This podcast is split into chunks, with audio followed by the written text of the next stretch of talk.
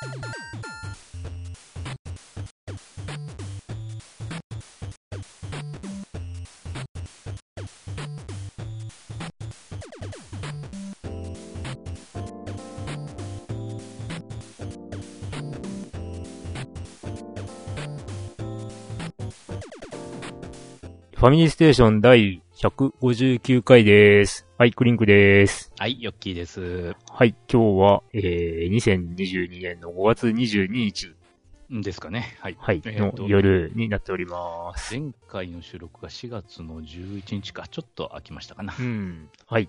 えー、ファミリーステーション、この番組は、大分県在住のおっさん二人が、えー、ゲームのことを中心に、皆様からのお便りに対して、まあ、あだこうだと、ただただ食べるだけの番組でございます。はい。はい。えー、どうですこの1ヶ月。まあ、これは近況の話になっちゃうか。う。うんん、じゃあ、ちょっとそれは後回しにして、うんえー、今日とかすげえ暑かったねっていうう。んもう、もう前回もなんか暑いって話したような気がするけど、うんでもこの1ヶ月ちちょっとの間にね、うん寒い日もあり、まあ、朝が寒かった。なんかね、うんまあとにかく朝と昼間の寒暖差が激しかったり、うん。まあ、1日ずれるだけで、こう最高気温がね、うん。23度と思いきや次の日は27度になってたり、うんその次の日には21度になってたりという、なんかわけわからん。まあ、うんもう、でももう、昼間の気温は30度近いですね、今ね。そうね。うん。うん。まあ、あーでも暑くなるの早すぎないか？うんまあ、なんかね、もう、数年ぐらい前から、あ春と秋はもうなんかありませんみたいな感じ。そうだ。ね。うん。まあなんか雨も多かったし、はい。うんまあうん梅雨、梅雨はもう遡って入ってました。もう終わり、開けてましたみたいな話になりそうな気もするけど、そうですね。うん。皆さんの地域ではどうだったでしょうか？はいまあ今日なんかもね、なんか震度5弱の地震がうんなんか地震多いね。あったみたいね。うん。まあ大分は1月の地震以降は特にはなないというかあ、の時はちょっとでかかったけどね。うん大きな地震はないですけども、うんえーまあ皆さん、うんそういった地震などにも注意をしつつ、はい。えー、まあ、そうですね。今回はお便りいただいておりますので、まあ皆さん一緒に楽しめていけたらと思いますので、よろしくお願いしよろます。しくお願いします。はーい。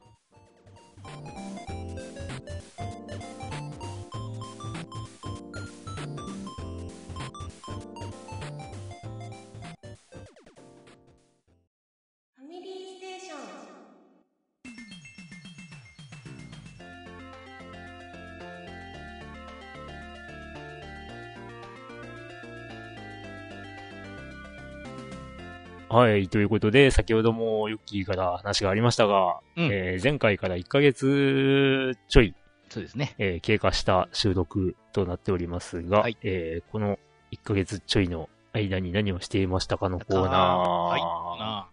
はあい。じゃあ、今回はヨッキー先生かあ、こちらですね。ら。はい。えーっと、まあ、個人的にもいろいろなことはあったんですが、ゲームに関して言えば、うんえーっと、いつものあの FGO 以外にはですね、うんあの、スティームで、うんあの、ウィザードリー外伝5つの試練買っちゃいまして、なぜにって、ご乱心って感じが。ちょっとあの、クリンクのあのね、うん。あれ、何だっけ、旅人の財産ですかそうね。あーあの、シナリオのね、あうん。れツイッターとかで見てて、うん。ああ、まあ、懐かしいなって感じで、まあ自分は本当、ファミコンのね、あの何作かをちょろっとやったぐらいだったですけど、うん。で、あの、買いまして、じゃあ、じゃあ、5つの、まあ5つの試練のどれかから始めようかってなった時、うん。まあ、クリンクは上から始めたそうね。自分かは下からやってみましょう。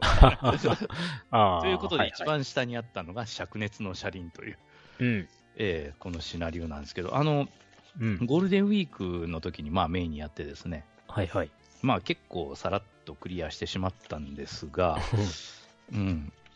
あの、いや、あの、良かったというか、うんあの、思い出すというか、うにはちょうどいいぐらいのシナリオでしたね、みたいな感じです。あの難易度的にはですね、多分そこそこじゃないかなと思います。うんマップもですね、あの、ちょっと狭いんですよね。おーうん、20×20 じゃない？16×16 でした。へえ。あ、あの、ラストマップ、ラストフロアは違うんですけどね、ちょっと特殊で。はうん。だけど、あの、それまでの、うんえーっと、5フロアかな？で地下1階から地下5階まで。うんえーっと、まあ、ノーマルの最終フロア除く地下1階からうん地下5階まであるんですけれども、それは 16×16 でした、サイズは。あーなんだっけ、ゲームボーイ版ウィザードリーとかが、確か 16×16 とかだったかあーそれに準じてんのかな？なかな？まあわかんないけど。うん。でですね、ああんまりその、なんちゅうか、意地悪な仕掛けうん。みたいなのもなかったです。ほう。ちゃんと、まあ、うん。それでいて、あのちゃんとあの先のフロアに進めば進むほど、ちゃんとそこに行くショートカットが新たにできたりで、まあ、ちゃんと、ただ、あの地下1階のあのあの鍵がかかって開かないところっていうのがあったから、何かと思ったら、うん。地下4階のショートカットで。あそりゃ地下4階に行くまでこれいけないんじゃねえの？みたいな、はははは。その説明、何にもなかった。うんえ、いきなりそこ行けたりとかするわけでもないいけい。ないと思う。うんうんうん。あのいくらレベルをどうこうしようが、魔法でも盗賊でも開かなかったので、であるで、ある時あの試してみたらあっさり開いちゃったの。多分まあ、地下4階もその時行ってたんで、うんうんうん、それで開いたんかなと思いました。うん、で、まあ、えー本当にあの物語としては、まあ、なんちゅうか、うん。あのはい、なんちゅうか、その語られてる物語がななぜかあのヘビヘビメタですか、あれが、あれがモチーフになってて、なんか、ストーリー的にはなんじゃこりゃなんですけども、うん。あのー RPG として見ればすんごいオーソドックスな作りで、あのーそれぞれの回にですね、あの待ち構えてるボスを順番に倒していって、で、あの、すべてのボスを倒すと、あの、ラストフロアへ行ける道具がですね、うん。あの、できまして、で、それ使ってラストフロアに行って、で、ラストフロアで普通にボスが待ち構えているという。ほで、ラストフロアはですね、あの、なんか、あの、あれでしたわ、あの、ウィザードリーそれこそ1の今日の試練場、う。うん。あんな風なマップだった、ラストフロああ。本当にほぼ、の地下10階うん、本当にほぼ一本道で、途。中に、現実が何個か。現実が何個か。ワープゾーンもあってみたいな。えーっとね、ワープゾーンこそなかった。あ、そうなのか。だけど、その現実、や、うんあのなんちゅうか、これがまたあの優しい作りになってるのが、うん現実を突破するごとに、うんあの地上へ戻る、あのなんちゅうか、ワープゾーンああ、はいはいはい。あの用意されてるので、危なくなってもすぐ戻れるという、なるほどね。ええそれは親切だね。そうそうそう、親切なラストフロア。ううんんで、じまあ、ゃあ、じゃあ、その話聞く限りだと、うん本当あれだな。旅人の財産がやたらと意地悪すぎるっていう感じがするな。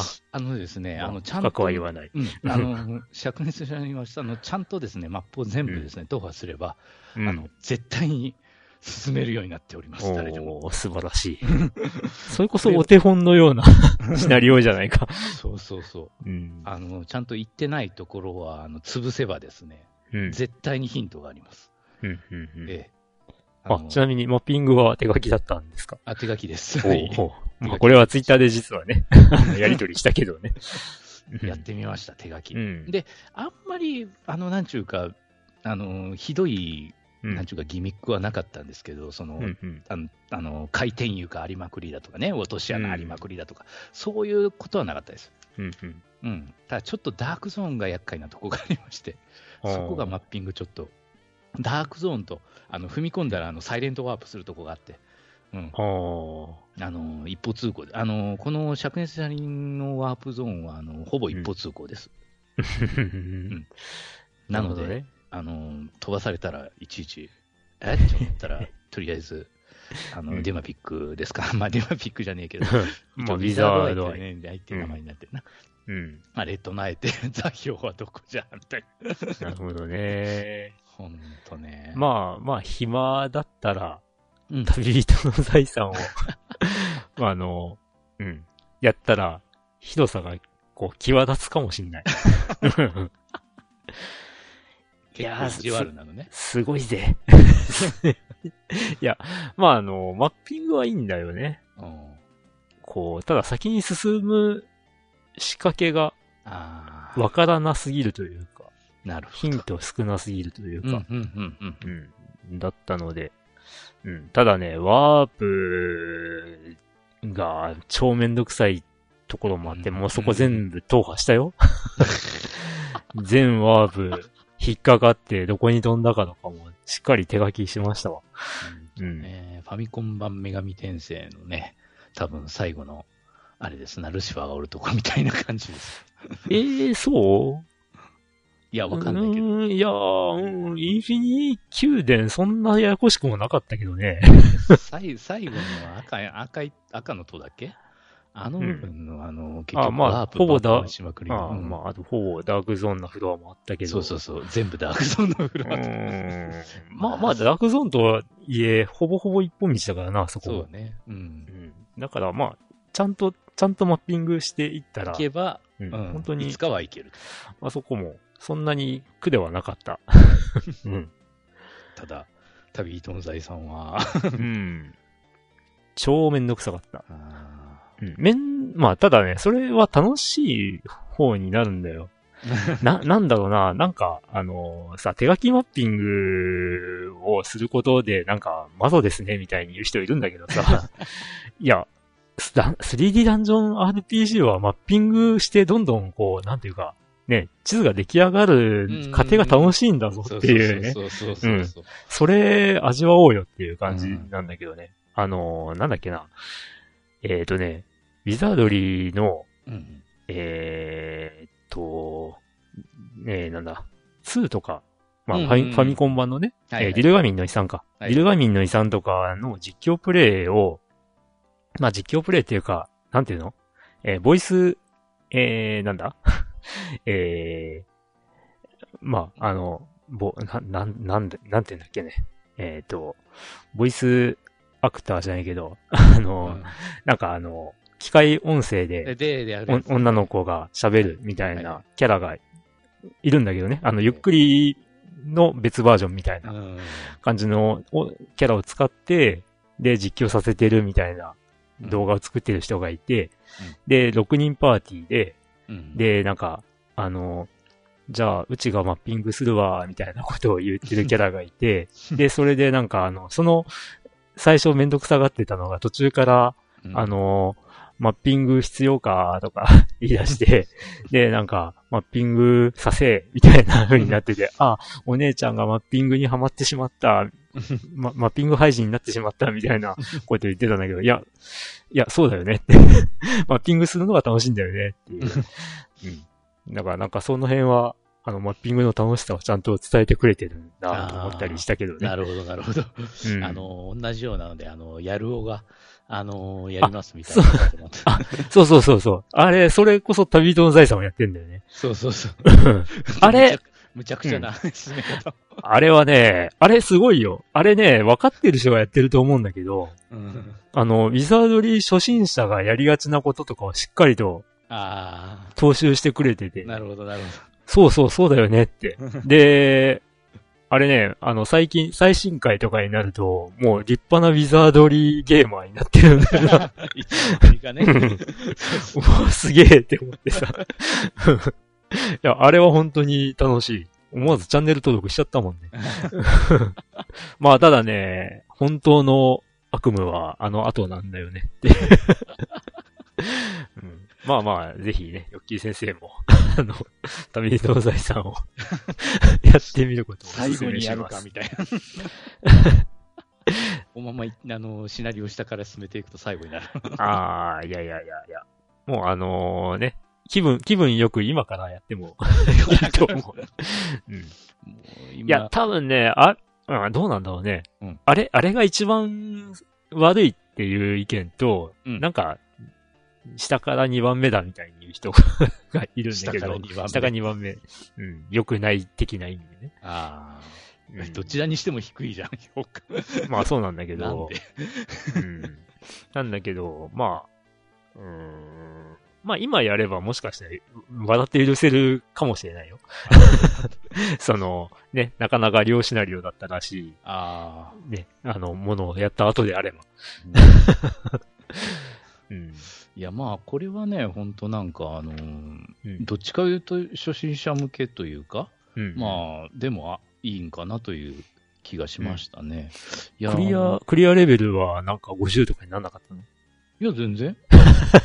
13ですよ。13 14か。うん。いや、まあだから、13 13とか14でクリアできます。だから旅人の財産は、ね。ってことですよ。まあ、確かに、あの、そのぐらいのヒットポイントだと、あの、ラスボスとかのね、まあ普通に、うんあのーなんだ、テルトウェイと、うん。うん。クリアクリアブラストニュークリアレベルさ。うん。か核爆発だからね。うん。それ食らったらもうね、マジで一撃死レベルなんですけど、うんあ、そうだ、の絶対このうんシナリオのヒールパーティーはね、あの、うんいつ使っても、どんな状況で使っても全回復する。ああ、まあ、まあ、ほぼ全回復うん。だね。うん。あのーさすがに、そのレベル13、14ぐらいであれば多分全回復になると思うわ。あそういうことなの。うん。あまあでもそれでも250とかでも全回するな。あ。あ、そうなんだ。うん。だから、あれもやっぱり、こう、なんていうか、ダイスの目というか。乱、乱数悪かったら、まあ、のこ、うん、なん、なんていうか、1ポイント足りないとか、そういうレベルで、ううんあの、マックスにはならなかったりすることもあるって感じかな。まあ、確かにラスボス倒せなければ、ヒットポイントとにかくうん。増やして、殴りかかったら済むことだしね。うん。まあ、そう。ね。まあ、その、ウィザードリーがエデン5つの試練っていうゲームが全体として、うんまあどういう、そのバランスなのかはよくはわからないんだけど、うん。うん、あんまり、まあそのうんそまの13、14とかいう、うんあれではないのかな。魔法のその効果とかっていうのはうん。統一されているのかどうかだよね。ああ。だからちょっとそこはなんとうも、んなんかシわからないごとに、うんちょっといいじられてそうな気はする。まあ、まだ2つ目もやってないけど。うん。まあまあその辺どうなんだろうかね。うん。ただまあそれをベースにしてね、その昔あったバージョンで、その作られたユーザーのシナリオっていうのも、ああ。まあ、なんか何何個か配信されているんで、まあですね。それにも手を出してみたいもんだなとは思うけど、んうんまあね、前も話したけど、始めると長いからな。長いですね。いやー、やっぱり、レベル上げするにしても、あの、うん。あの、あ、やっぱビショップ最初から追った方がいいね、やっぱ。あ、そう？そう。まあ鑑定がな、やっぱ。しかも、やっぱある程度のレベルが必要。うんレベル1じゃダメなやつなんだよね、これ。まあね。ただ、うん、どどうだろうなうーん。なんか、ぼ僕があの、旅人の財産で、うん。こう、悟ったというか、うん学んだことは、まあ、ある程度の、その、稼ぎができるうん。回数で勝てるようになったら、うんまあそこに、少数のパーティーでうん。行って、で、ガンガンレベル上げるっていうのが、なるほど。まあ、いい手かなと思ったりしたね。うんで、あとはね、あのー最終的に攻略パーティーにするつもりなら、えー、最初に戦士にして、うんうんで、レベルをバーンと上げて、うん。で、ヒットポイント、最大ヒットポイントをガンガン上げさせた後に、えー、魔法使いなり、うん。僧侶なり、まあ、ビショップなりに変えるとう。んうん。そうすると、えー、打たれ強い、あの、魔法使いがつ出来上がるっていうね。うんヒットポイントだけは引き継ぐんでね。うん。まあ、どうせその後のレベルアップじゃ 1, ポイントしか上がらないけど。うん。うん。まあ、そういうやり方が、うん、まあ、とりあえず旅人の財産では有効でした。まあ、そこまでしなくてもあれだったが、選手は選手のまんまでも結構いけたしね。まあね、とりあえずね、そういうやり方やってたもんだから、うん。そのレベル上げのために前衛に、ぜまあ常に立っていたロードと侍がさ、それぞれクリアの時にはレベル50近かったんでね。つうんまあ、どういうバランスかは、ちょっとね、やってみまあないと本当。にシナリオごとに違うっぽいね。うん。うんはい。あの、はいウィザードリー、あのうんうん久々に、うんあの、マッピングからやって、きちんとクリアした、うんえ、あれでした。楽しかった。ゴールデンウィーク、うん、ゴールデンウィークだからここまでできたけど、本当今は、マジで暇ねえな。ああ。うんうん。いや、本当参りました。はい。まあ、あと、うんいろんなゲームやってなかったわけでもないんですけど、ほう。まあ、とりあえず自分はここまでしときます。ああ、はい。うんいや、ゆき先生もっと語っていいんですよ。いやいやだって僕があんまり語れることないんだもん。うーん。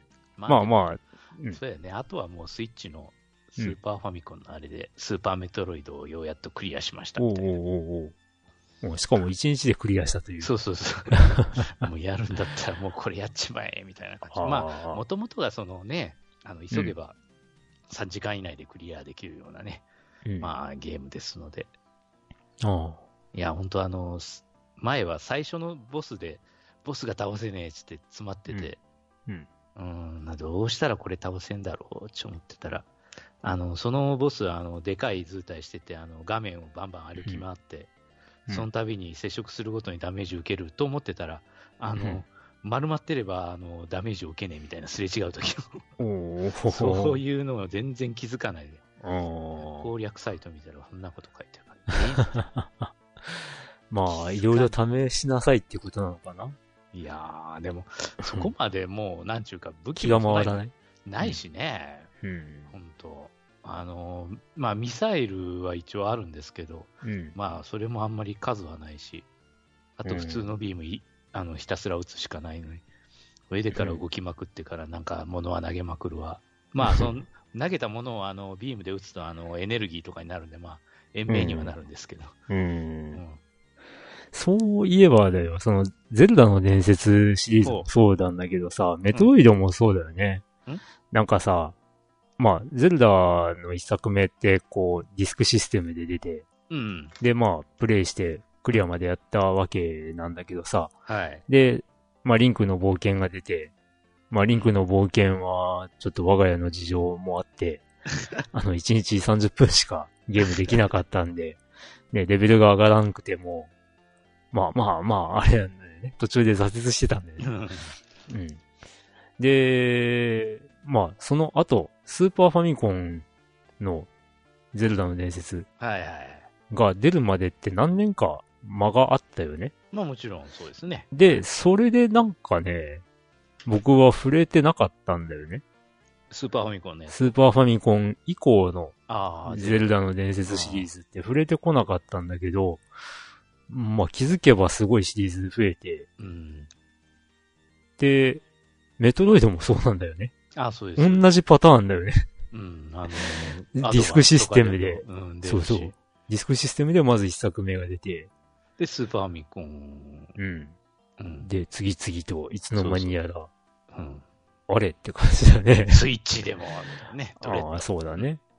うーん。いやーでも、なんか自分はあの、なんかアドバンスのフュージョンもちょっとやったことあるんですけど、うん。あのー、主人公の偽物が出てくるんですよ。ほう。で、それから逃げないといけないんだけど、ほうんどうしてもそこがちょっと詰まってですな。う。おーうん。あの、どうしても倒せない敵から、うんまあ、その逃げまくるという。うんしかも、あの、一般的には、あの、メトロイドってそれまでは、あの、画面越えては敵追ってこなかったんだけど、あーそれが普通に 追ってくるし、ああ、なるほど。扉をこう、バシャーンと。くぐって、で、はあ、逃げ切れたって思ったら、まだ来るんかい、みたいな。そうそうそう。そういうパターンね。もうね、それでからもう、鬱陶しいけんと。うんうーん。そこもなんか攻略は多分あるんだろうけど、わかんねえ。うーんえ。なかなかヒントってないんだよね、あののゲーム。ああ、まあそうだよね。うんディスクシステム版も、もういきなりポイントな投げられて。投げられて、で、まあなんか、アイテム見つけてせいぜい頑張りな、みたいな、そうそう。そんな感じだよね。本当まず、まず本当困るのが、まあ、ファミコン版でも、あ、スーファミ版でもそうですけど、うんミサイルどこにあんだよ。これ取るまでが多分もうね、探しまくるというか、うん。もちろん行けるところは限られてるんですけど、うんうん、いや、広いしね。メトロイドシリーズってなんか変わったシリーズだよな、うんいろいろ。まあなんか、ね、最初は本当にストーリーとか皆無だったのに、うん。なんかいつの間にやらね、なんか濃厚な SF のストーリーみたいな 感じになっちゃってるしね。まあしかもなんへか、ね、あの、敵、敵の方もなんか、あの、なんちゅうか、作品を超えて、何回も、あの、かい姿を変えて襲ってくる、なんか、ライバルみたいな、そういう敵までおるし、本当 いや、そういうのが、うんあの、スーファミ版からの、脈々と、あ、スーファミ版じゃない、あの、ディスクシステム版から、うん脈々と受け継がれてるみたいですよ、敵が。あ、そうなんだボ。ス敵が。ディスクシステムから？うん。え、リドリーとかってこと？そうそうそうそうそう。ああ、そうなんだ。へえ出てくるんですよ。えー。緑が何度も。まあまあね、懐かしいよね、ディスクシステムのは。ディスクシステムのちゃんとやりたいんだよな。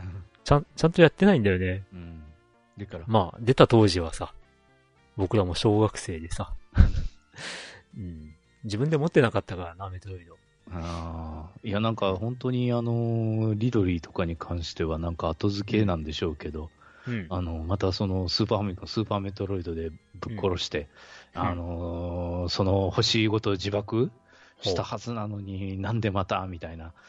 そしたらなんか、あの、その倒した時になんかその体毛が、あの、サムスのスーツについてて、それを回収した、なんはあか科学者たちがなんかそれをクローンしたら、あのーね、あの、新しいリドリーが生まれて、な まあ、ひな鳥だったのが、なんか普通に舐めて飼いよったら、凶暴化して、殺されて、えー、で、またサムスの前に立ちはだかるみたいな。えー、ええみたいな。うん死んでも蘇るみたいな。あーなんかその、その設定だけ聞くとホラー映画だよね。えー、ほんとね、あの、うんエイリアンか、なんかの、あれですよね、設定ですわ。うんエイリアンなのかな？なんか、な、なんだろうな。18日の金曜日とかそういう系ち系か。っぽい感じがするけどね。うん、やっつけたはずじゃん、みたいな。うん確かうん。へいへいへい。他は特には？に。まあ、特にはないです。ないっすか。うんじゃあ、まあ僕グリンクなんですけど、さっきお話しした通りあんまり話すことはないっていう。うん、まあなぜかっていうと、あんまりなんかいろいろやってないんですよ。うん。えっ、ー、とね、まあ強いて言うならグランツーリスモ7を毎日、ああ。まあ30分を、まあほほぼ毎日30分やってたっていうあところだね。あ。まあそ、れ、それはハンコンわざわざ出してはやらない。ハンコンを出さない。出してない。だまあ、やらずに、その、パッドでうんうん。で、まあ何やってるかっていうと、金作です。うん。30分の、まあ一応耐久レース扱いの、うんうんうん。を、まあ、えー、と、こなすことで、たくさん賞金がもらえますよ、とうん。いうのを、まあ、やって、で、一応ね、もう、なんていうか、ユーズドカーショップに並ぶ中古車は、えー、大体全車種手に入れたかな？ほという感じで、あとは、えー、ブランブランドセントラルっていう、その、新車で買える車は、まだ全然、ほぼほぼ買えてなくて、う。うんうん。あと、レジェンドカーで、えー、まあ、めっちゃ高いレジェンドカーとかは手が出てないけど、うん。まあ、レジェンドカーを今、ちらほら買い集めているっていう、そんな感じかな。うん。まあ、ね、全車種手に入れるうんのを目標にするかな、今度はって感じかな。うんうん。うん。まあ、でも、結局、なんというか、ね、その30分間のサルトサーキットっていうあの、ルマン24時間レース、耐久レースの舞台になっているサーキットを、えー、ほぼ毎日 30分間走る。うん。走ってお金をもらって、うん、で、えー中古車を買いあさり、みたいな感じでやっていたので、うん。カーライフとは、みたいな 感じがしなくもカないー。ライフ、なんだカろう、ね、ーライフですか、これ、みたいなあね。うん。でね、まあ、うんなんだろうな、あの、カットした 時の 話でね、や山内さんっていうプロデューサーの人が、なんていうか、あの、一部のレースだけを繰り返ししてほしくないみたいなことを言って賞金金額を下げたっていう最初の大型アップデートで、いきさつがあったにもかかわらず、そのね、えー、調整しましたっていうレースで、まあ、ある特定の2レース、ごつんと、こう、賞金が高いわけよ。うんそのうちの一つが、サルトサーキットの30分っていうので、もうほとんどの人がこればっかりやってるでしょ、みたいな。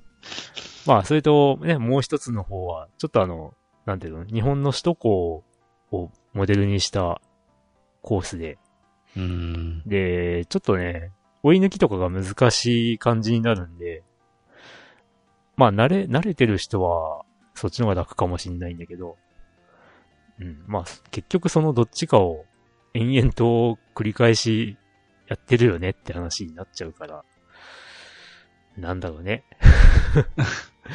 うん。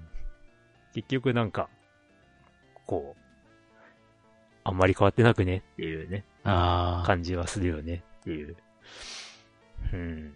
まあ、まあ、いいです。あの、まあ、とりあえずいろんな車種を、まあ、集めて、眺めて、めでる。まあ、そういうゲームですわ。うん。まあ、あとはね、えーっと、まあ、それこそ、あれだね。その、5つの試練の旅人の財産が終わった後に、うん。まあ、次は何をすっかなって思った時に、まあ、スイッチで買っていた、えー、乙女ゲームの破滅フラグしかない悪役令状に転生してしまったの、えー、ゲーム版、うん。波乱を呼ぶ海賊っていう、まあ、乙女ゲーですね。あ を、ちまちまっと進めてたりするんだけど、あ。はいはい。これがね、なかなか、す、読み進めきれないんだ。眠くなっちゃって。あうん。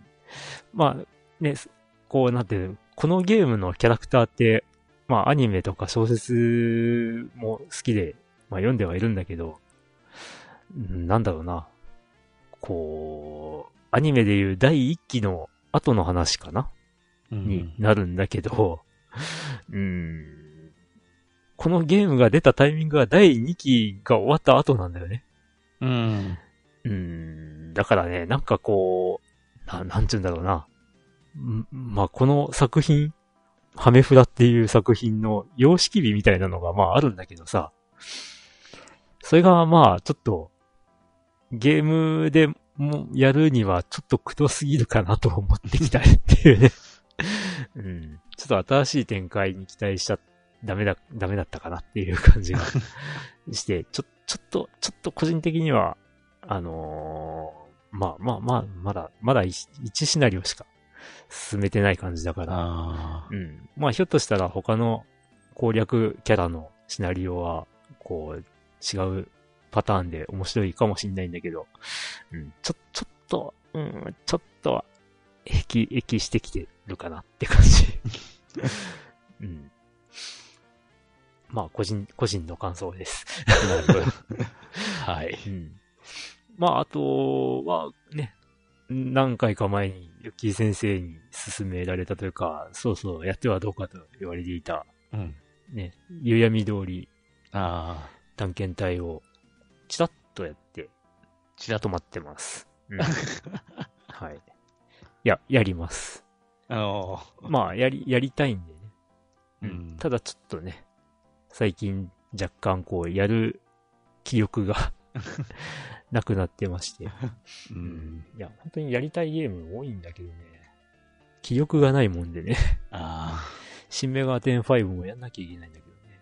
あ、ああ、うん。そっか。まあ、そんな感じです。まあ、贅沢な悩みなんだろうけどね。はい。というのが、えー、クリンクのゲームとしての近況でした。はい。はい。まあ、他のことを言うと、まあ、前もちらっと話したけど、アニメ面白いなっていう 感じと、あとね、最近になってね、なんか YouTube の、あの、2チャンネル、5チャンネルまとめ動画。にちょっとハマっちゃってね。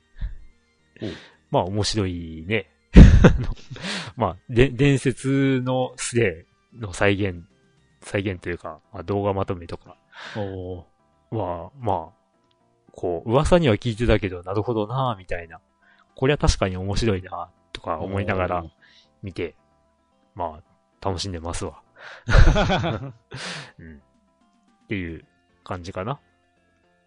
なるほど。はい。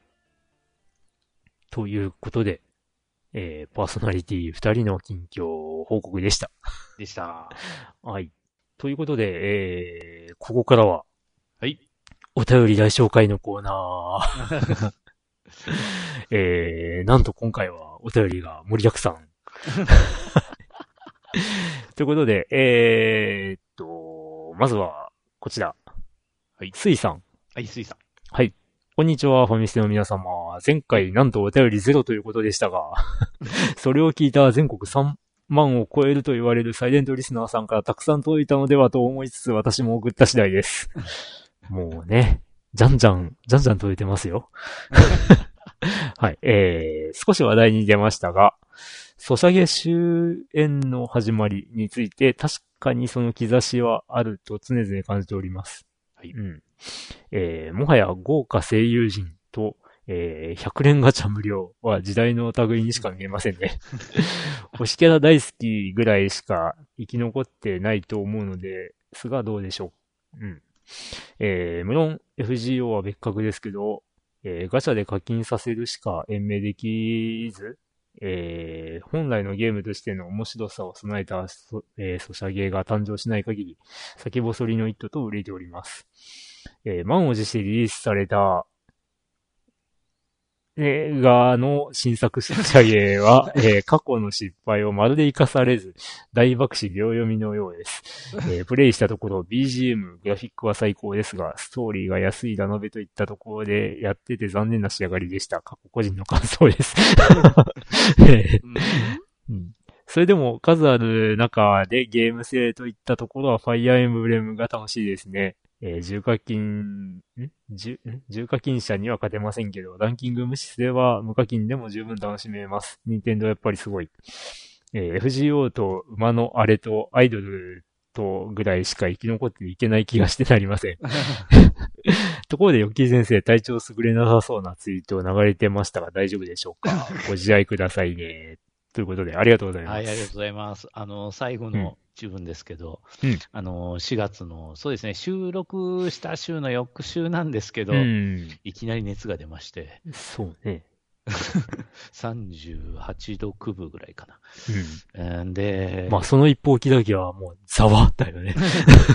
もしや、みたいな。うんただ、その後に起こったのはですね、うんあの、水蹴りでしてね。うん。で、結局のところ、あの、カンピロバクター腸炎という、あおの、ー一種の細菌性腸炎でした。はい。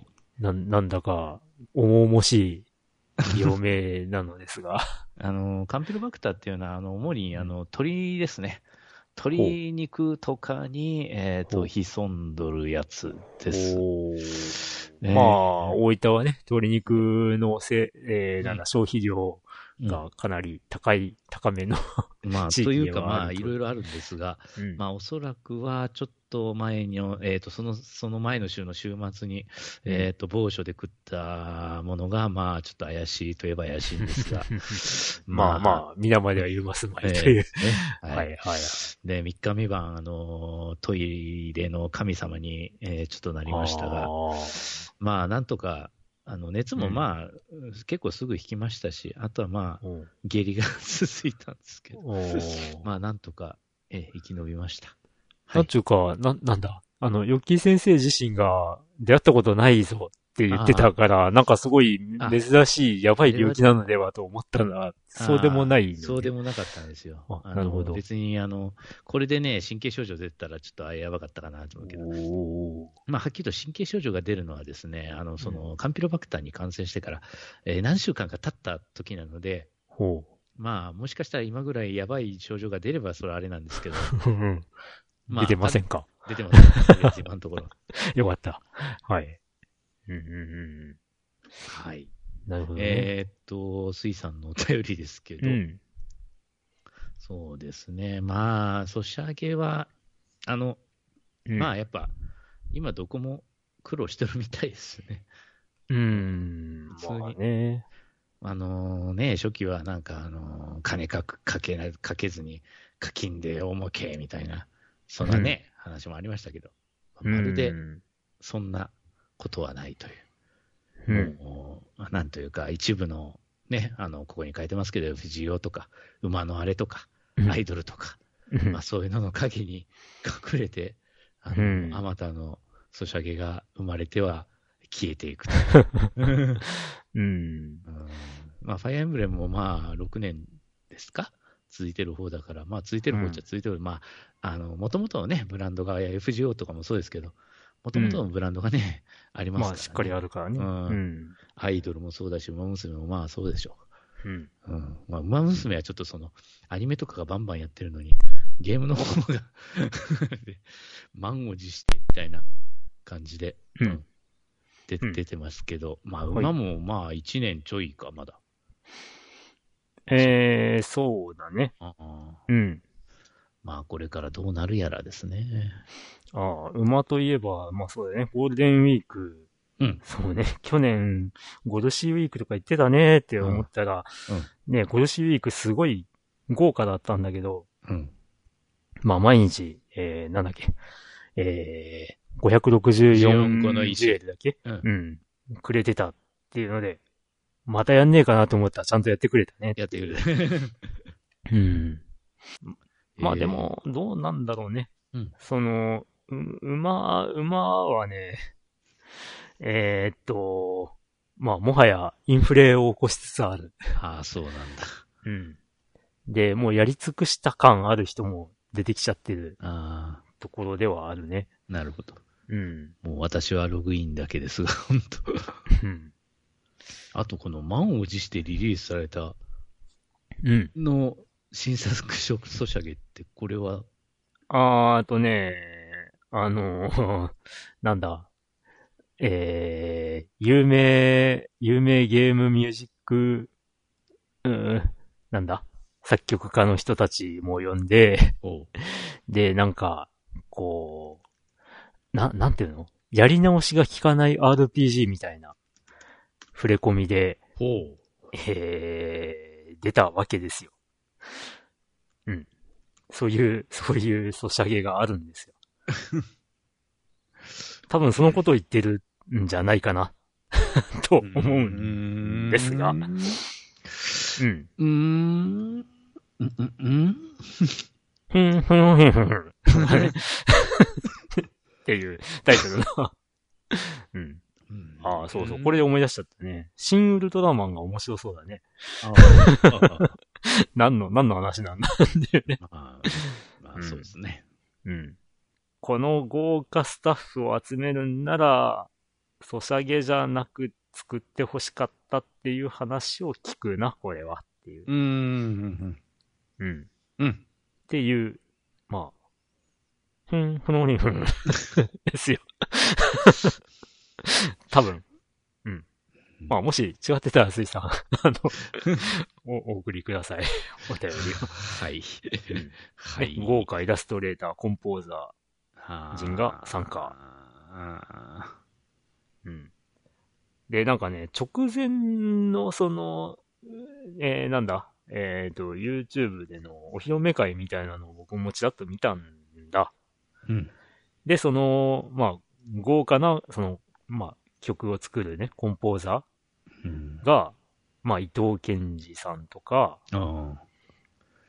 まあ、三田康則さんうん。なんだっけあの、えーっと、えー、クロノトリガーとかうんうん。やった人かなと思うんだけど、なるほど。とか、小城雄三さんとか、うん。なんだけど、確かね、僕が見た話では、な、なんかね、最初に分岐、最初の方に分岐があって、そのどれかを選ぶと、まあその人の、まあ、えー、なんだ、そ、それぞれの曲に、曲がメインに使われるような話になっていって、それが、まあ、あの、やり直せないみたいな、そういう話だったんだ。うん。うん。だから、わあ、誰、ど、ど、どの、だ、誰の曲のシナリオを選ぶか迷うみたいなことをこう、うん、言われていたんだけど、うん。まあ結局、もったいないよねって話だよね。うん、まあ、そんなです。うん、まあ、ソシャゲは、僕はまあ、ね、前回も、こう、結構、ログイン、ログインがメインだけど、たくさんやってますわっていう話をしたんだけど、うん。まあ割と有名どころだよね。うん、なんだかんだとグラブルもやってるしね。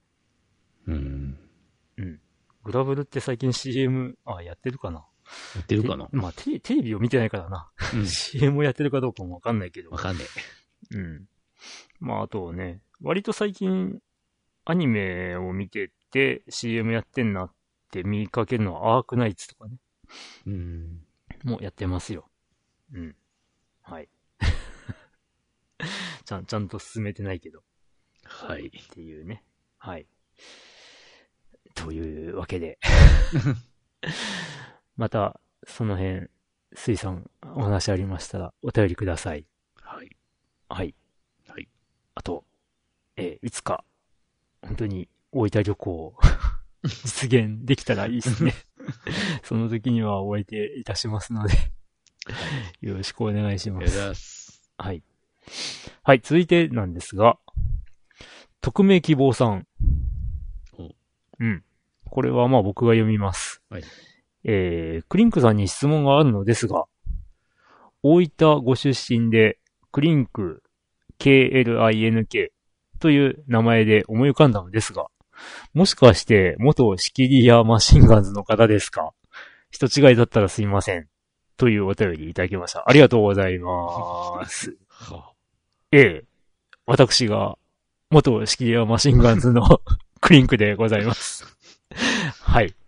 これ何なのかっていうとですね。はいあのーまあ、今は亡き、飯野健二さんうん。が、ええまあ、社長を務めておられました、まあ、ワープという。ゲーム会社がありまして、で、僕がインターネットを始めた頃にドハマりしたのがその、まあインターネットのって楽しいって思ったのがそのワープのホームページの掲示板とチャットルーム。だったんですよ。で、その時にですね、掲示板っていうのがツリー型の掲示板で、はい。で、あのーまあ、どんどん、もう、えー、その、スレ、スレッドを立てようと思えば、誰でも立てられたわけで、ほう。で、それで、あのーまあ、いろんな話題がこう、飛び交ってたんだけど、あのーまあ、ある日、ある日というか、ある時、うん僕が見ていたら、その、ちょうどね、0時をまたぐ頃に、うん。えーここから何月何、な、あ何年何月何日の書き込みですっていう風に、こう、画面、ちょうど、ちょうどじゃないけど、あの、ほぼ真横にぶった切るようなタイトルのスレッドを立てるうん。人が、もう毎日いたわけね。で、その、ハンドルネームが、仕切り屋、なんとかっていう風に書いてて、うん。まあ、仕切り屋さんって言われる人がいたんですよ。うん。掲示板にね。うん。うん。で、ちょうど0時になるときに、その書き込みを書くことで、これ以降に立てられるスレッドが、日付変わって何日からの書き込みですよっていうのを表す 人。として、な、なんだろうな。あれ、だ、誰がやるとかって決まってなかったと思うんですけど、うん。まあそういうふうにやってた人がいて、うん。で、ある時から僕も協力しますって感じで、うん。まあ僕が始めたわけですよ。うん。その、ええまあ、それを引き継いだ感じあになって、あ。はい。で、もう一人、やるよっていう人がいて、ほで、その仕切り屋っていう立場を、うんあの、僕ともう一人の方で、えー二人で引き継いだ形になっう。て、で、まあ、マシンガンズって、知ってる人は知ってると思うんですけど、筋肉マンの、うん。あの、タッグはいはい。マッチの、うんまあ、筋肉マンの、えー、なんだ？タッグ名ね。はい。がマシンガンズだったんだけど、うん。まあ、そこから撮ったっていう話で。ほう。うんで、これが、まあ、どのくらい続けたのかな？どのくらい続けたかは忘れたんだけど、まあ、その後ね、あの、各曜日で担当する人がほできたんだけどね。う。ん。それ、それの、そその集団の名前なんだったか忘れたんだけど、うん。仕切りは月曜日とか、火曜日とかなんかそういう風な言い方をしてたのか、なんか、あの、虹色に例えてなんか青とか赤とか言ってたような気もするんだけど、まあちょっと、あの、詳しいことは忘れたんですがやべえ、。月曜日とか火曜日とか言ってたら、あの、街を思い出した。ああ、あ、そうね。うんまあでも、街、街もその頃に出たゲームなんだよな。うん。なので、まあそういうことをやってましたっていうことで。うん。まあこれを知っている方っていうのは、まあ、当時その、ワワープのうん掲示板当時のワープの掲示板を知っている方だと思いますので、ええまああのええ交流あった方であれば、あの、ぜひ、お便りください。また。なるほどね。うん。っていう、懐かしい話題でした。おー。うん。はい。ということで、え。ありがとうございます。はいありがとうございます。続いて、よき先生お願いします。はい。じゃあ。では、お次の方は、はい。えっ、と、ケンプ初音さんですね。はい。はい。えっ、と、プリンメガさんからの頼りを待ってるうちに5月になりました。ケンプ初音です。はい。えーもちろん何の音沙汰もなく、我慢できなくなった私は、前回クリンクさんからいただきました、セガサターンしろとの言葉によって、セガサターンをポチってしまったのです。そして数日後、我が家にやってきました。二十数年ぶりに触れたセガタさんは、すごく大きいです。そしてこのセガタさん、かつては白かったのかもしれませんが、今や白なのかグレーなのかわからない感じの変色っぷりです。うんうんうん。まあ、細けいことはいいんだ。動けばいいんだよ。はい、ポチッとな。起動音頑張って。ブイあーンブイ ーンキラーンってやつね。はい。特に問題なく動き、カオスシールドやら、ガーディアンヒーローズやらやってます。おうんサターンならではのおすすめ何かありませんかね？シューティングとかいいっすね。デスクリ以外で。ではでは。はい。ありがとうございます。やえ、デスクリ以外ではってことはガンシューティングで聞いてますかね？うんそういう意味ではない。ガンシューティングだったらやっぱりね、うんあれでしょ？う。あの、バーチャコップ2とか、あうん。まあ1もありますけど、まあ 出来はやっぱり2の方がいいかなっていう。のと、あと、まあハウス・オブ・ザ・デッドとか、ああ。まあガンシューティングであればね。うん。うん。で、まあ戦闘機系のシューティングとしたら、まあ手に入りにくいかもしんないっていうか、まあ他の機種で手に入るか。あのー、なんだっけ。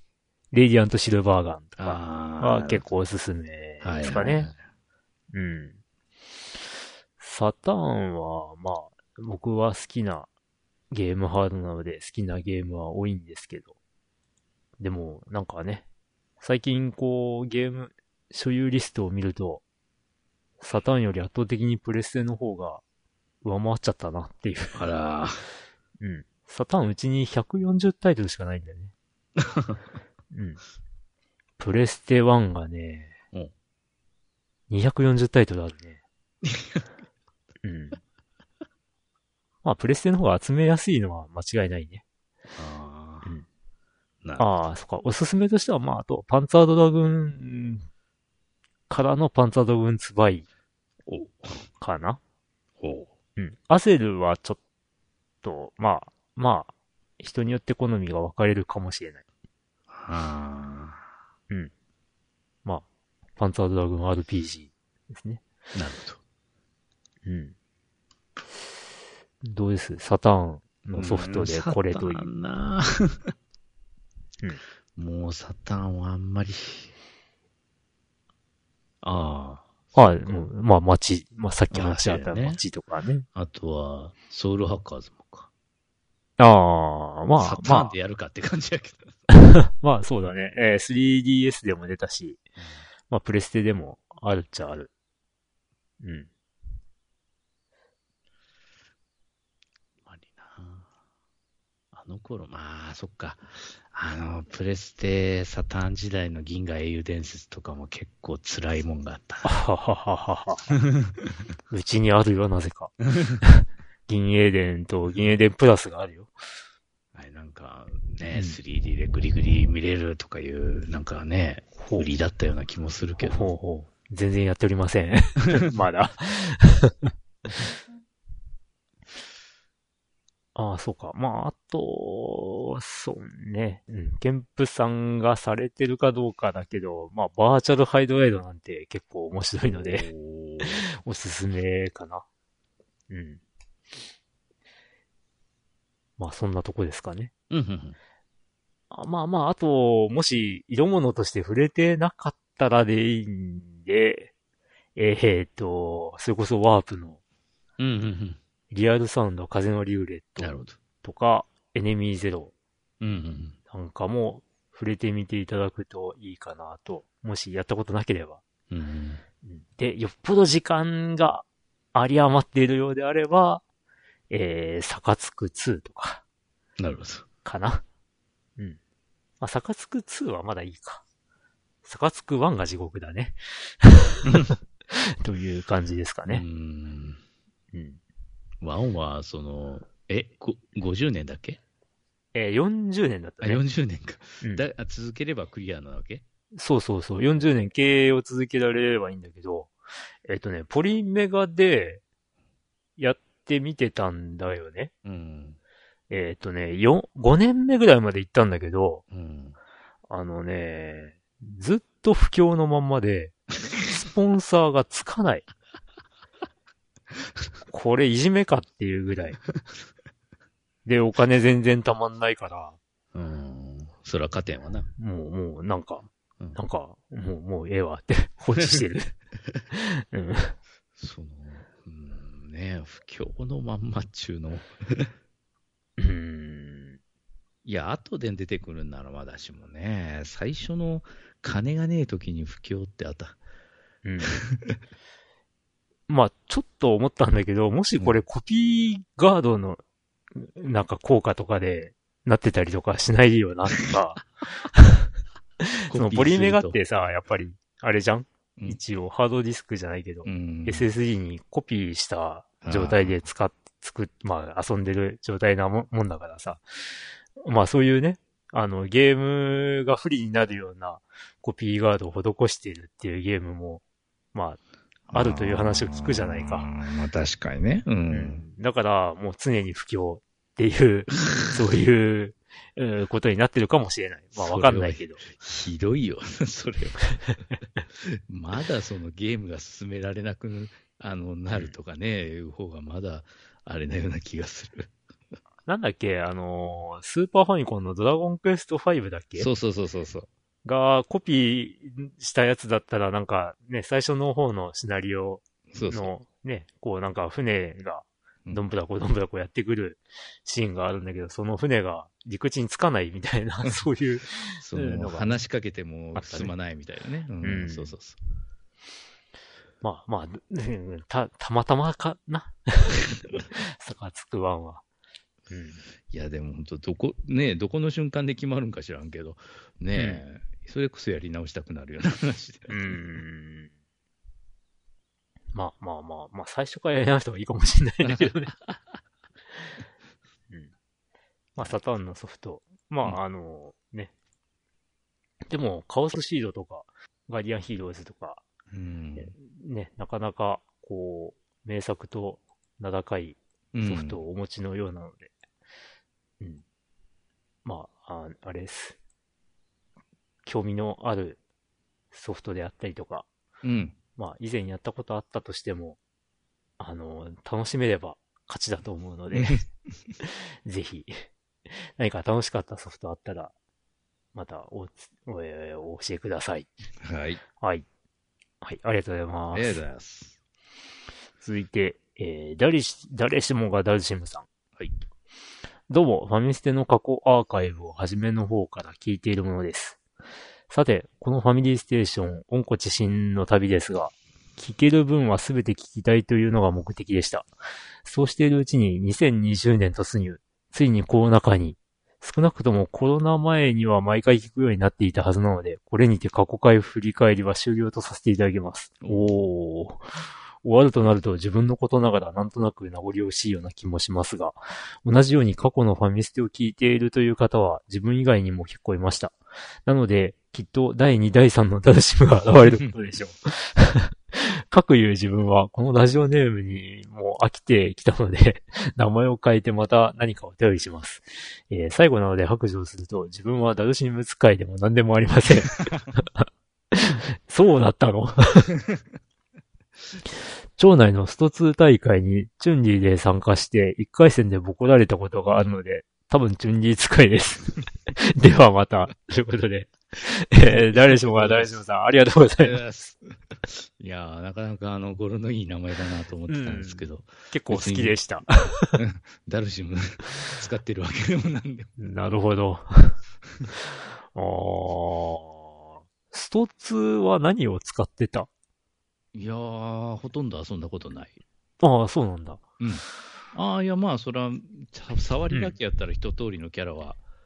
やってみた気はするけど、うん何使ってるっていうほど遊んでない。ああ。うん僕は最終的にメインは、ね、えっ、と、あ、あの、えーブランカだった気がする。ああ、はいはい、ブランカね。うん。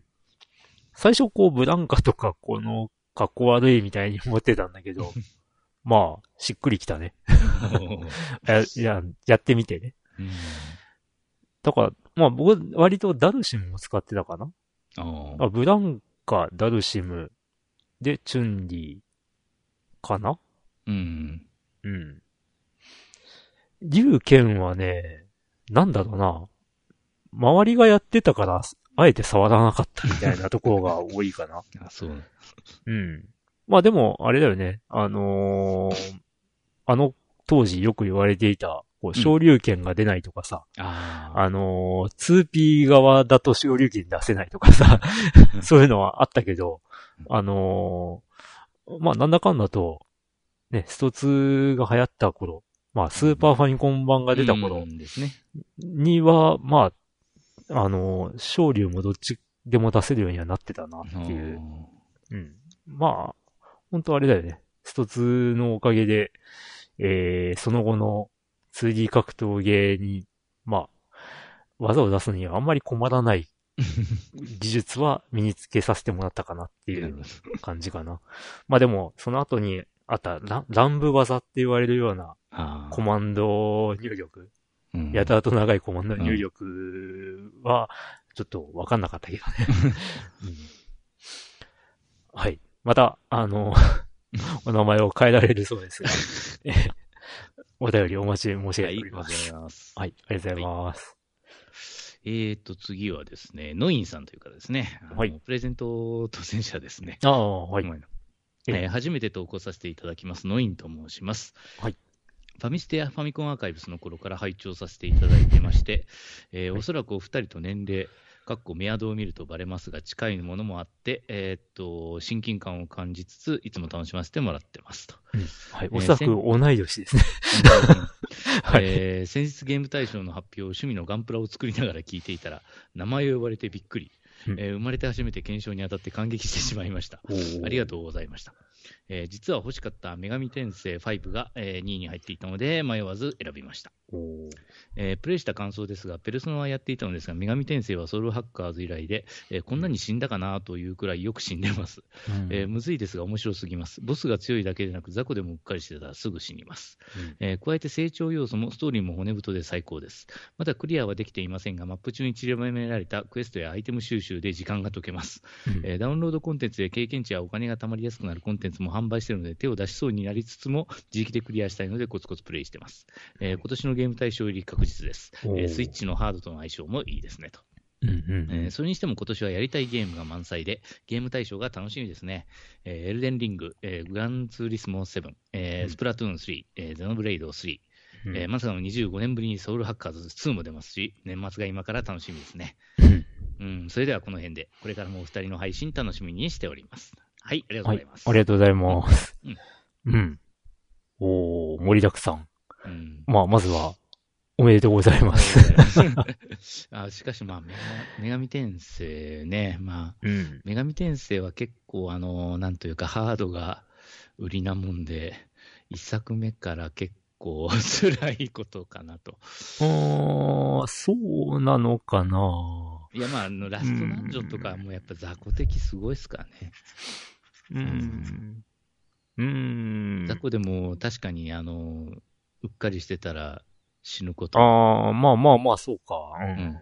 まあ、カンデオン連発とかね。そうですね。ほんま、マジ一作目の話なんだけど。それ本当にめ、うんまあ、なんちゅうか、芯がつく前の、うんはい。女神転生。し、うん。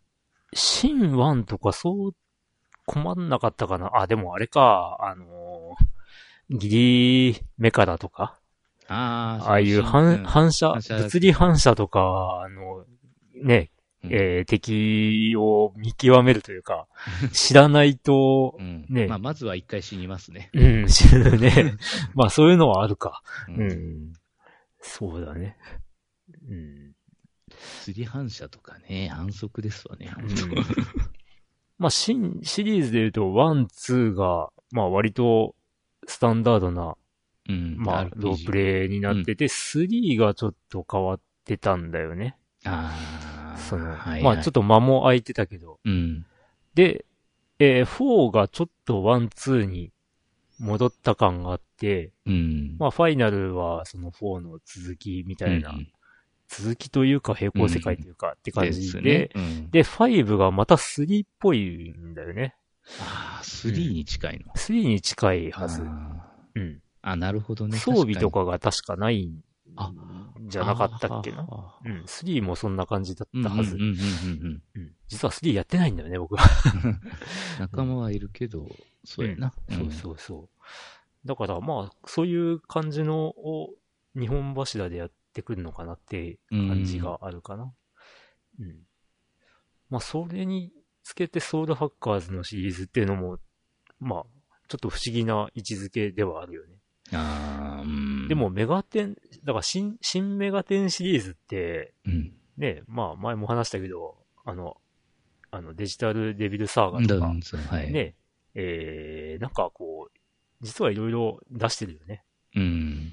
うん。まあ、ライドとかね。うん。アバターライライドもあれかとライド、ああ、ライドもか。ライライドもあれ、あのーデビルサマナーシリーズになるのか。一応はそうか。そうだよね。うん。だからもう本当にいろいろ派生してるねうん。っていう。まあ、半分、半分も終えてないのか。全然。うんうん。一応持ってはいるんだけど。なんか、この、この10年間ぐらいの間そういえば、あの買い集めて。うんあれだ、ストレンジジャーニーとかもやってねえわ。あー、ストレンジジャーニーはね、3DS 版を買ってるんだけどね。うんやってないね。いや、だからね、あれだよ、そのストレンジジャーニー、えディープストレンジジャーニーか、3DS 版が出た頃に、僕のこうゲームを遊ぶうんのが、こう、基本録画していこうっていうあ風になっちゃって、困ったのは DS、3DS だよ、うん。録画の手段がないんだもん。あ。うん。うん。まあまあ、そのうち、その、ね、映像をこう、外部出力できる改造をお願いするかもしれない。という感じで。はい。うん。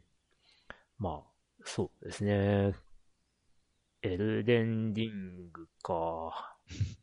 まあ、ああの辺のゲームも本当にほとんどやったことないんだよね。ないね。あの、死にゲーってやつですね。うんいわ。ゆる。まあ、グランツーリスモ7はね、オープニングというか、近況でもちらっと語った通りです。まあ、あの、嫌いじゃないです。うん。うん。あまあ、そうだね。あとは、まあ、スプラトゥーン3とか、うんゼノブレード3、ですねゼノブレードもやってねえんだなやってないねワンもやってない。ワン持ってんだけどやってねえんだよね。ゼノブレードサーガをえー途中までやったな。うん。うん。まあ、やんなきゃね、これもね。うん。うんいつやれるんだよって話なんだけど、死ぬまでにやれるのか。やれるかな まあ、ソウルハッカーズ2は、なんとか。よくさ、老後にって言うけどさ、いやー、我々に老後はあるのかそうそう。もうなんか働きながら死にそうな気がするよね。老後がまずあるのかっていう老後にまともに生きてんのかなっていう、本当ね。うん。もうなんか、それこそ、ね、本当の意味でリタイアして、うん。再起不能になって、ね、こういうゲームとかも遊べないような体になってしまうのではという、まあね。そんなね、気がしてならない。本当心筋梗塞とか、まだしも脳梗塞が大敵ですな、多分。うん。あと認知症。うん。あ早いとこね、宝くじがた、ね、高額が当たって。まあまあ、そういうね、ダメ人間な思考。まあ、まあ、まあ、いいですわ。夢見ていいじゃない。ということで、ノイさんありがとうございます。はい、ありがとうございます。はい。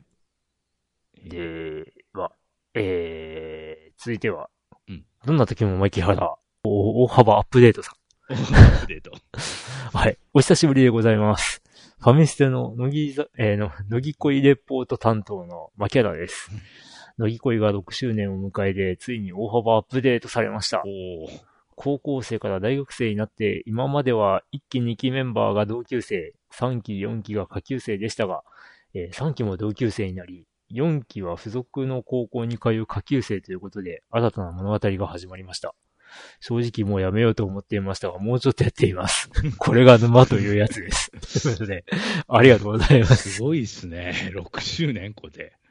あなんやかんや続いとるんですな。まあ、そら、元のグループが存在する限りは、もしかしたら続けるんでしょうが。ー。うん。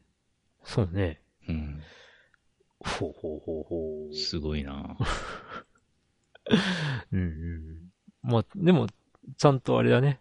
うんあ、まあまあ、現実の人たちだからか、まあ、年取って、ね、うん。ちゃんと学年も変わるよ、みたいな。感じなのかな。うん。うんかもしれませんね。うん。まあ、同級生とか下級生とかっていうのを見ると、うん。うん、どうしてもね、えー、エルフのゲームを思い出してしまうわけですが。下級生って言いつつさ、うんっていうね。普通ね 普通に同級生がね、相手に入ってるという。いやいやいやいやあの、下級生のい、まあ2は知らないんだけどさ、うん一作目って、うん。下級生ってタイトルでありながら、下級生がなんか、3人か4人ぐらいしかいなくなかったっけな。十何人かいてさ、十何人かいて、え、3人？下級生って呼ばれる存在がすごい少なかったっていう記憶がある。まあ、あの、なんちゅうか、うん。あの、まあ学年の、その二人の友達とか、そういうのは確かにおったが、うんあれ？そういえばそうかな。確か同級生同級生が一番多かったのかな。うん。下級生っていう存在がねう、んすごい少なかったではずなんだ攻。略対象は同級生が一番多かったのかな、そしたら。の同学年はず同学年が一番だっ多い。たと思う。下級生はいたけれども、うん同なんか。メインヒロインっぽいキャラうん、がまず、同級生でしたね。えー同級生なんだよね。みずほだっけ？はい。うん。うん、今、今ね、ちょっとウィキペディアを見てるんだけどね。あえっ、と、ほとんどが同級生だね。そうね、そうだね。えっと、南里愛っていう、確かそう、そうそう。あの、茶色の髪のはいはいはいはい。女の子が下級生でと、その友達の緑髪のうん、女そうの子そうそう。とあと、あ、そうかあとうん、えー、皆川奈々っていうピンク髪の。子が下級生か。うん。あ、あと、もう一人いるか、まほこっていううんキャラ、えー、どんなだっけ？ちょっと、ちょっとビジュアルが思い出せないんだけど、うん。4人か？4人か。?4 人だね。えー、で、あと、まあ実は隠れメインヒロインだったティナとか、うん。実は、実はこの子が、ね、年齢不詳なんだけど、不詳っていうか不明なんだけどと、実は、実は下級生かもしれない。うん。わからんけど。年下かもしれないね。うん。うん。って感じかな？そっか。同級生はちゃんと同級生ばっかりだったんだけどね。ああ、でも、うん、うん街で会った、ああの、社会人の人も多かったか。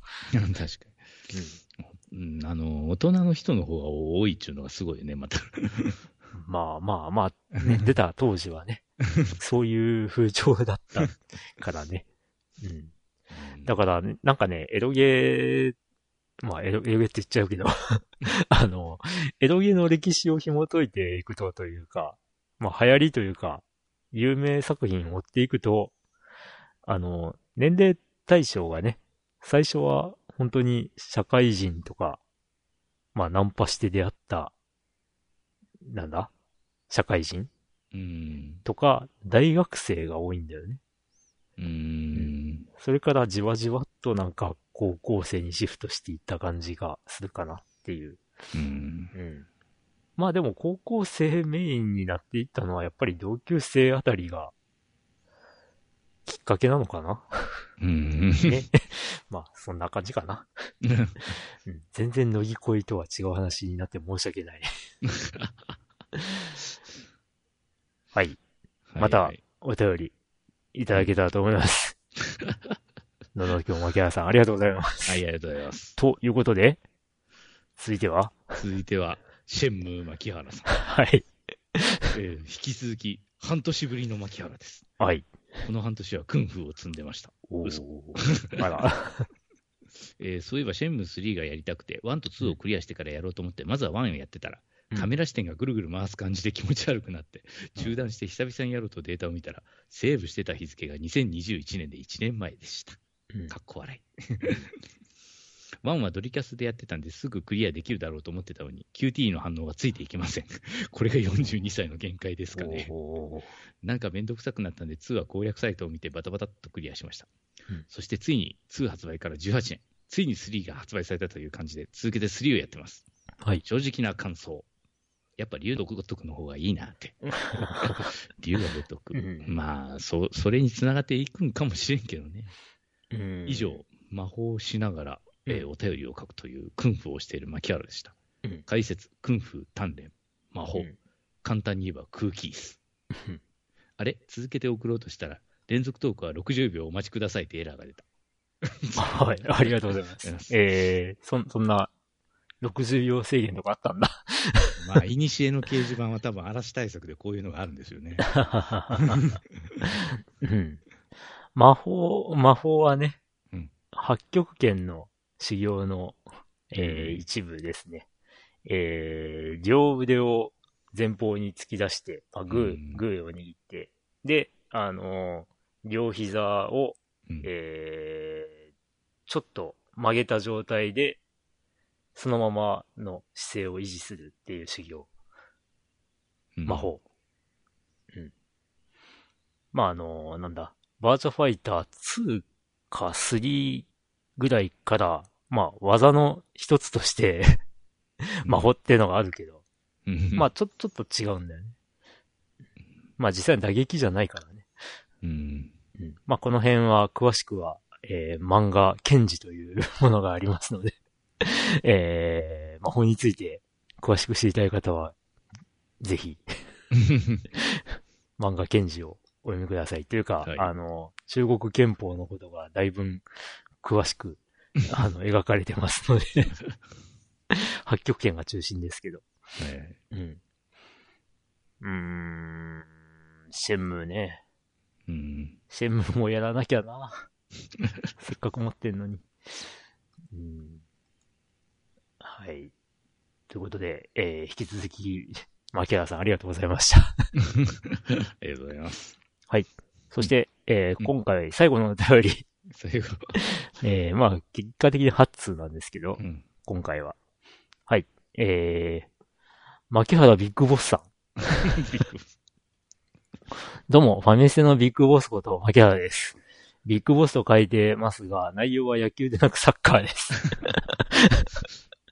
正月セールで買った Wii で2018とパワープロ2016、2018の中で Wii でを久々にやってます。ほう。その中でマスターリーグという自分が監督になってチームを作るモードが好きなんですが、昔やってたのと違って途中で違うチームの監督になれるというあ新たな楽しみができました。昔だったらずっと一つのチームしかできなかったのが、今のマスターリーグはいろんな国のリーグに行けるというすごい楽しみができます。うん。というわけで、まず、えー、PAS リーグ、パスリーグなのかな？うん。まあの、架空のリーグらしいですが。の、うん。えー、Wii United うん。の監督に就任しました。えー第1回、牧原監督誕生。難易度は一番難しいスーパースターにして始めました。初戦は引き分け、まあまあのスタート、と思いき、思いきや、いきなり6連敗と大きくつまずき、リーグ最下位に、なんとか立て直しを図るも、前半3勝4分け12敗と大きく負け越して、オーナーの信頼がゼロになってしまいました。でも、やっと少し勝て出したので、後半巻き返しを図ります。え、ええー、解雇。第1回兼最終回、牧原監督誕生、そして半年で解雇。牧原のウィーデーマスターリーグ、完。と思いきや、えーまさかの監督オファーが、最下位のチームなのに同じリーグのチームから、えー普通最下位の監督にオファー出さないだろうと思いつつ、どこのチームにしようか迷っていたら、一つだけ違う国のチームからオファーが、えーエストゥディア、ん？エストゥディアンテス、アルゼンチンリーグ。そうだな。同じリーグだと気まずいから違う国に行くか。第2章、アルゼンチン編ご期待ください。ということで、ありがとうございます。ありがとうございます。ぜひ、楽しみにしております。違がないね。難易度が一番難しいやつとはいえ。うーん。まあ、この辺はあれだよね。それこそ、サカツクの序盤をなんか思い浮かべちゃうな。なるほど。うん。えー、まあ、あうーん、そうか。どこまでができるんだろうね。ウィーでの、その、監監督モード的なものって。どうなんやろな。まあ、FIFA シリーズとかもうん。あるけど、まあ、あれもなんかね、監督モードがあって、うんまあなんか選手を、なんかカードを集めるみたいな感じで、なんていうの？そのコストがあって、コスト分だけ、まあ、選手にできて、獲得できてみたいな、そんな感じのをうん昔見た気がする。うん最近はどうなってるかはわからない。うん。で、あれだね、サカツクもいつかな、セブンだったか、えー、プレステ3ビータの頃か、から、あの、海外のリーグにも行けるようになったりもしてたりあっていうね。うん。まあまあ、いろいろありますな。うん。サッカーは、どうですか？現実、現現実のサッカーというか、ん？なんかワールドカップ、今年だっけ？ありますけど、うん。なんか盛り上がってんだか盛り上がってないんだかよくわかんない感じですけど。うん。どうなまあ、いざワールドカップ始まったら見ちゃうんだろうなって気がする。はい。ということで、はい。えー、怒涛の3連発牧原さんでした。ありがとうございます。ありがとうございます。ということで、お便り大紹介は以上となります。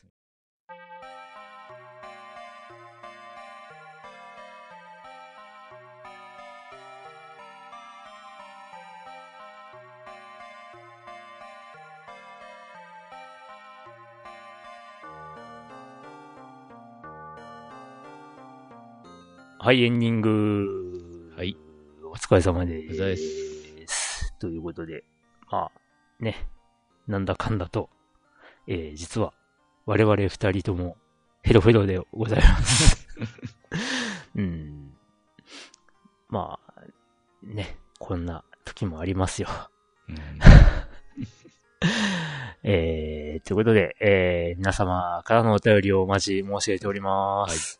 えーお便りのおおえーお便りの送り方は、えーファミリーステーションのブログ内にあります、お便りフォームからお送りください。はい。はい。何か、ヨッキー先生。ん？お伝えしたいことはありますか？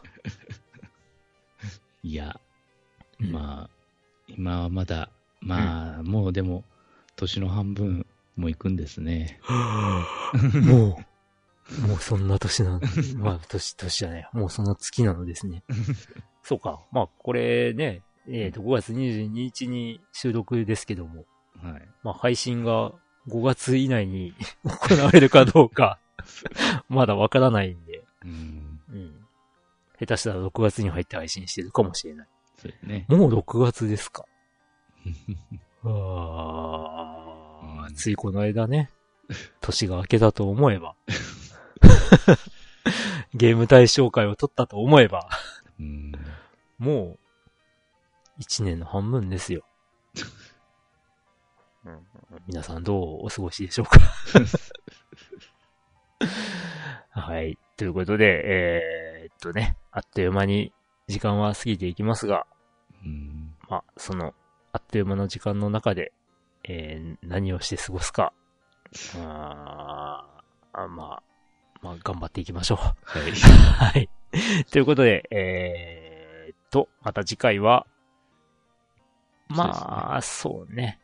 まあ、やっぱりまた1ヶ月後には収録できたらいいなと思っておりますので、うん。はい。それまでにお便りいただければと思いますので、はい。はい。まあ、ゼロだった時はゼロで、前回みたいになんか、食べて、うんあの、うん配信はしますんで、よろしくお願いします。はい。ということで、えー、次回まで、次回まで、はい。さようなら。はい、もうマジでお疲れ様です。はい。